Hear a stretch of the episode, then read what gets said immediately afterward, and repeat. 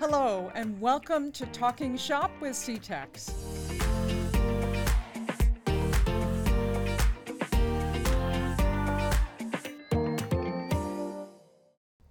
Hello, and welcome to Talking Shop with CTECS.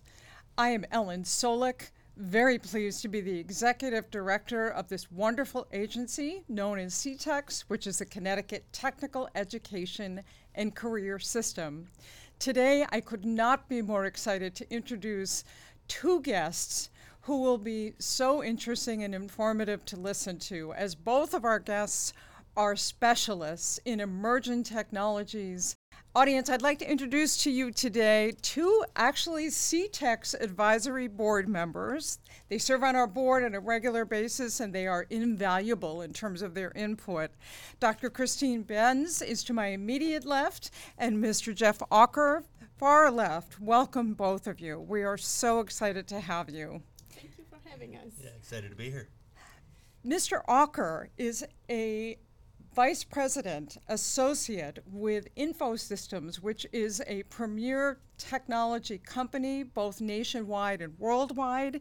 Dr. Benz is currently the Director of Sales for Trumpf of North America, which has landed, we're so fortunate, in Connecticut as well as nationwide. And again, we are just so excited to have you both on the program today. Why don't we start, um, Jeff, with you? If you could give us just a little idea of, of your background Mm-hmm. and your involvement with Infosys and how that, that sort of connects to CTECS for you. And then I'll invite Christine to jump in and, and do the same. Okay, great.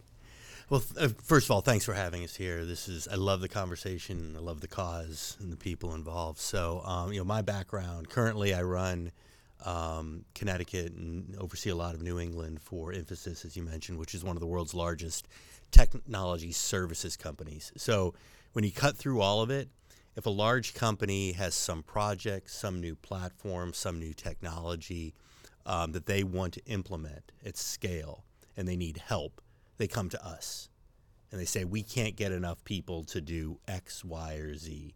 And so it's not just the, you know, the top level architects and data scientists and all that. It's all the way down to the people that are going to implement things and, and build software and build systems out to major scale.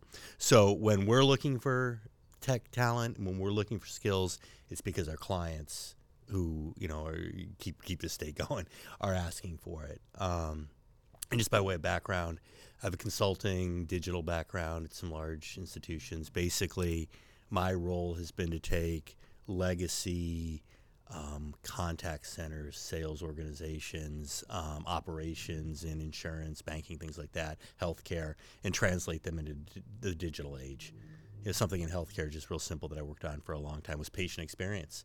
Like we're doing so much to keep the patients healthy and get back on track, but are we really handling the experience that would get them through there? So, digitizing the world is kind of where I've been, and that's what we're trying to do, you know, here with Infosys.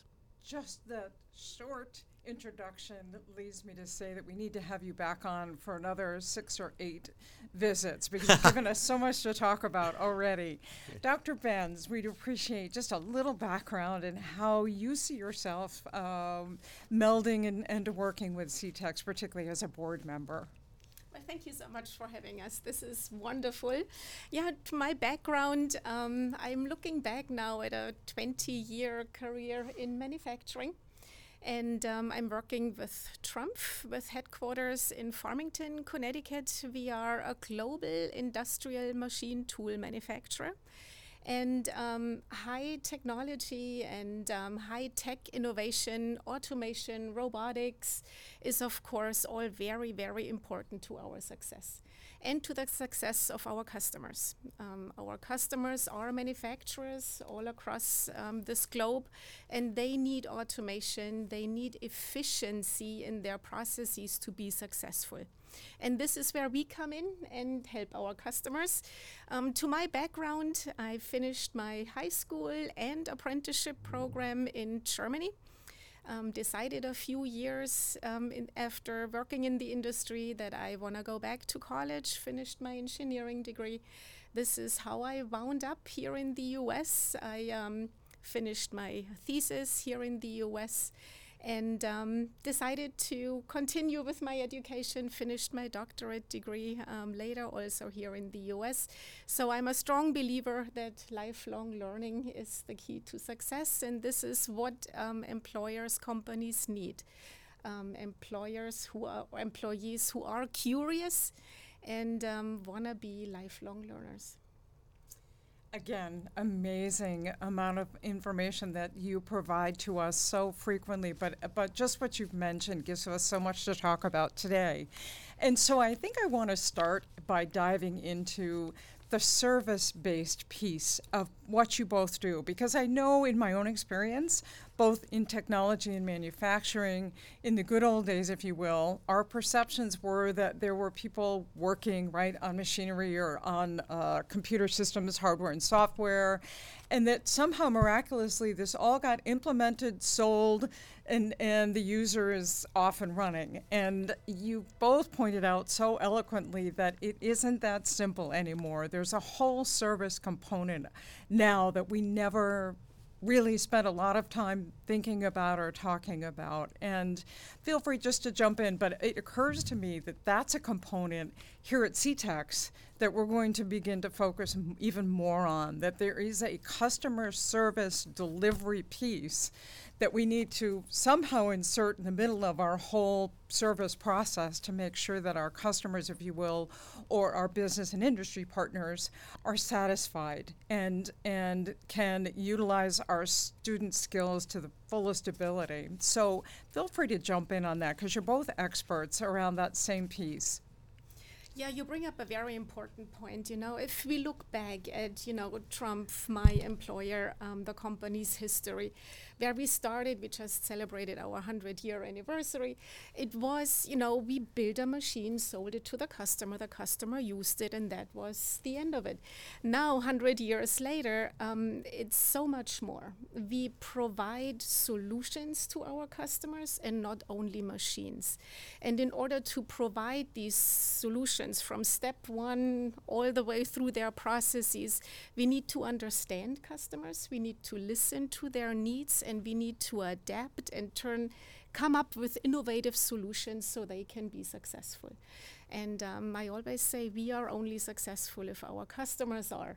And I think this is where schools like CTECS can really help um, companies because we need employees who understand what our customers are trying to achieve, what their challenges are, and what their goals are. And with the curious mind, um, with the innovation mindset, we can help them and be successful. It's amazing. There's a whole communications component to this that I was thinking about as well as you were talking. That our students are very, very skill set oriented. Yep. They're very focused on, as you just said so well, working on machinery, designing, uh, doing all of the specialized tasks that now manufacturing is beginning to require and will continue to require. But I'm not so sure we've had the opportunity yet to really explore that whole communications piece, making sure, as you said, that we're listening to the customer, mm-hmm. that we're communicating the information that they really seek, that, that is relevant, meaningful for them. And Jeff, I know you are uh, an expert in this as well, but how does that translate, do you think, to, to both technology and CTECS as, as you know us mm-hmm. so well at this point? Um, so many ways. Um, one of the big bets that Infosys took on the U.S. was that the communication dynamics that you were just talking about, and, and, and Dr. Benz was talking about, with understanding why your customers are buying this software, implementing this platform, and then going the extra step to understand why their customers and the people they're serving would appreciate that. That context is incredibly important as the software becomes more and more embedded in everything we do from toys our kids are playing with to the AI that's you know driving everything around us. So the idea of hiring locally and bringing in folks, you know, not just in the U.S. but around the world to hire you know local people in Lithuania, Estonia, wherever that might be, um, helps the people creating the products and the software and the experiences understand why they're doing it, and you can adjust along the way. Um, the other theme that I think comes out of that too is when you talk about the skills, and you just look at what's going on here. um, there is a component where you have to learn the basic skills. You got to learn the acronyms. You got to learn all that. You got to study. You got to memorize whatever. I care about what you've done on a team, and there's a couple reasons for that. One, you're going to be working on teams. You're not going to know everybody. You're not going to like everybody, and somebody's going to put you on a team where there's either you're completely different than everybody else on that team or you're exactly the same and you all want to do the same things. And so having some experience at the CTECS level, at the um, work-based learning level of taking the skills that you've learned and then I did this on a team. And these days you can just pick up your phone and say, we built that. Wow, why did you build that? Well, we heard this, that, and the other, and we, we responded to these needs. And here was the team, here's the role I played on it, right? And here's how I had to learn to communicate with people who think differently, talk differently, um, you know, than, than, me. And um, here's what I learned. Here's what now that is experience. Now you've got the skills, you've done something, and you're better on a team because of it. Absolutely. I cannot agree more that um, definitely in terms of CTECS as an agency, as an at large team, if you will, we've focused much more in the last couple of years, not only on developing the mission and vision around our ability to become the premier workforce provider in Connecticut, mm-hmm. but we're also focused on how do we do that together? How do we integrate our skill sets, our personalities, our strengths, and even our weaknesses at times to form an at large team as a high functioning team. Hopefully, we will. But um, so, Christine, we've heard a tremendous amount lately about the expansion of manufacturing opportunities across the state and across the nation. We've heard about AI. We've heard about the technology integration into manufacturing and the specialization that that's going to require. Some of the pieces that you are so familiar with at Trumpf along those lines, if you will, manufacturing, I think it's 4.0, might be 5.0 at this point. Um, how do you see that translating into what we're able to offer our students at CTECS? And what, in fact, do we need to do to grow and expand those offerings so that we can remain current and vital in the manufacturing market, both statewide and nationally? You are absolutely right. Manufacturing is a very, very exciting time for us mm-hmm. right now because manufacturing is coming back to the US. That is one piece of the puzzle why it is really a really exciting time for us. Um, the other one is the advancement, advancements in technology which um, I always point out, you know, when we hear, hey, advancements in technology, robotics, automation kills jobs, that's partially true. It uh, eliminates jobs that are repetitive, that are boring, that are dangerous. This is why we need automation to eliminate these jobs. On the other side, it creates a tremendous amount of exciting jobs, interesting jobs, well paid jobs. And this is where CTECS schools come in.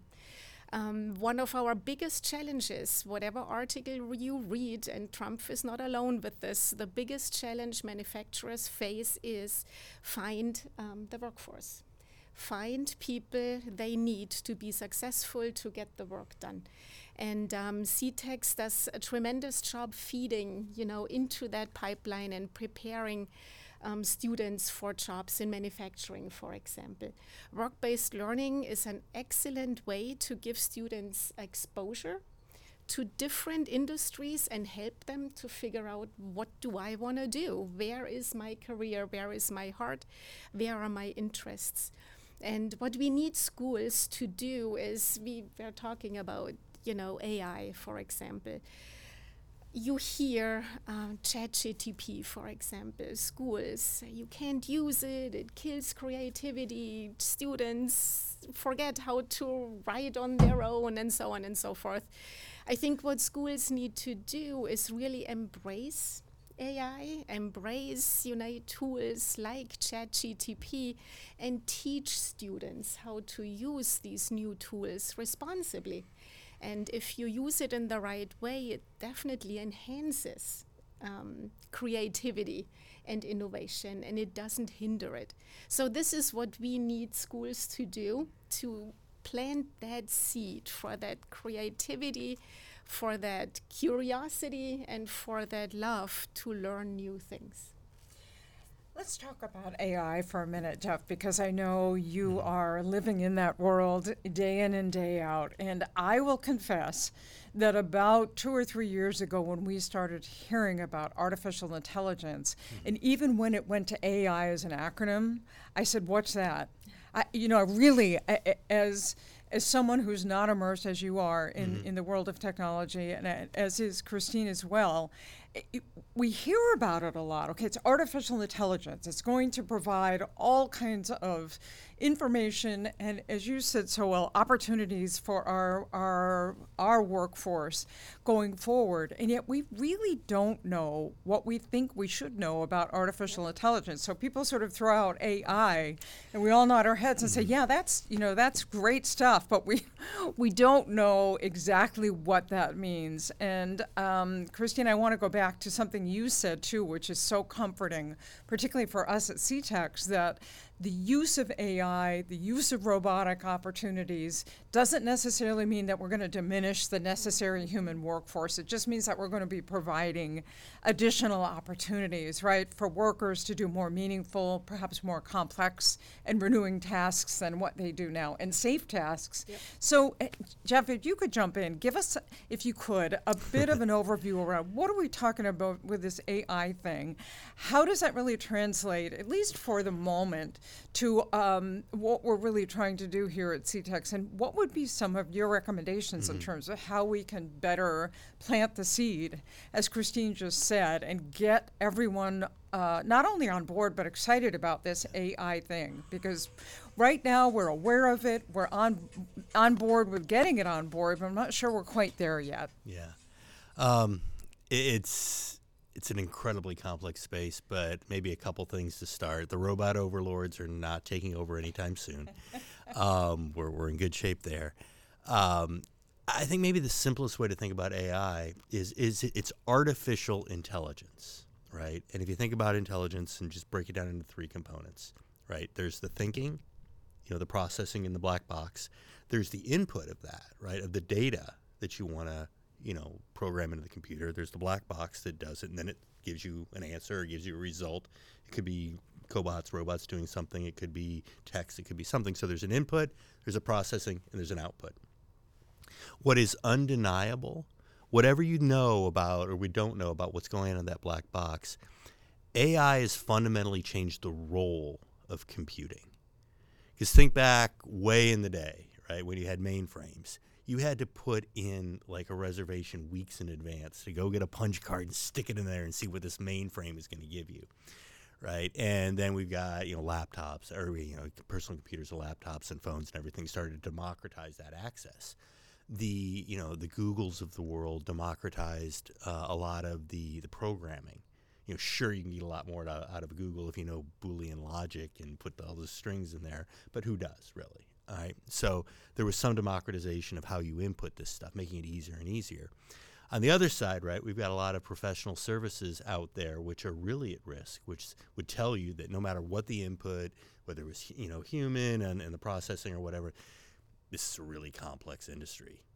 Investing, insurance, mortgages, things like that audits, taxes. Um, you're not going to understand the output. Well, now with artificial intelligence, as we're seeing it, you're taking a very natural language input, something happens, and then you get a very natural language output. You have now taken away almost all the barriers for anyone who can just speak naturally and understand naturally the ability to use whatever is in that black box, like all that computing power that we harness. That's huge that is that is a massive democratization and change in access to the most powerful computing existing to have that input and output. Now, what we're really afraid of is what's happening in that box, right? Um, you know, and again, that's a simulation of intelligence. It's artificial intelligence. It's it's program a computer to do the sorts of things we think are happening in our own brain. And I think one of the, the more trending phrases in this is human in the loop, right? It's AI, but there's a human in the loop, right? It's an assistant. It's giving you that first draft. It's giving you the structure of how to put a contract together. It's doing that first scan of your code. Um, it's providing a basic outline of code for you that you need to go in and adjust, but the basics are there. Um, I I don't. I mean, what we have won't replace too many of us at the moment. And even if you look at that, like Brookings Institute in 2019 said that the impact from AI would be something like five to one on bachelor's degree holders versus those you know in the trades and elsewhere. So there's the humans that know what's going on, assisted, and it's the same thing you saw with you know CAM and CAD. Um, you know all of the technology that's going into just you know in this room.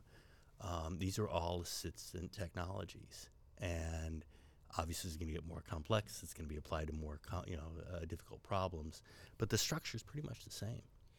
You make such a good point because it was actually a question for me, which is why artificial intelligence? Because I question automatically when I hear that term, I question the validity right? It's something artificial. So how can it be valid? How can it be reliable? And that human element that you just highlighted mm-hmm. seems to me to be the, the, the real difference yeah. in the game. Yeah. yeah. AI works within a context. This notion of general AI, if you want to get philosophical about it, we're nowhere, nowhere close. Um, you know, very efficient, very adaptable um, helpers for super complex problems. Absolutely. I see, going back to manufacturing for a minute, Christine, I see AI applications um, in the news all the time that are, for example, in the healthcare field. They're now predicting ways in which they could actually more effectively treat breast cancer, let's say. Um, and that from the technology sector moving to the manufacturing sector, that um, there will be all kinds of interpretive data and resulting equipment from that, right? That the healthcare industry can transpose and use. Am I am I no, accurate absolutely. at all in that? Data driven diagnosis, for example, is an incredibly important and vastly growing field for us. Um, our machines are only helpful for our customers when they are up and running. So we are using machine data and collect machine data to predict problems. So we can tackle these problems before they could interrupt potentially the customer's production. So this is one example where machine learning, data-driven services and diagnosis and even repair um, is incredibly important uh, for our customer success. That's and um, if we look then at what you know students need to be successful in this field, is they need to understand what can AI do, what is it good for, but also be aware of. You mentioned the black box, and we don't know what's going on in this black box. You said it is artificial, um, so we need to be aware. Okay, there could be bias. Whatever the black box outputs necessarily doesn't have to be true. So that critical thinking, this is the human element we still need and becomes more and more critical. And this is where schools come in again, teaching that critical thinking, asking the questions, uh, the right questions. This is the talent we need. It's so fascinating that in education as we know it, at least to date anyway, the, the practice has always been that you need to take the test until you get it right, yeah. and that your success is measured by the A on the test.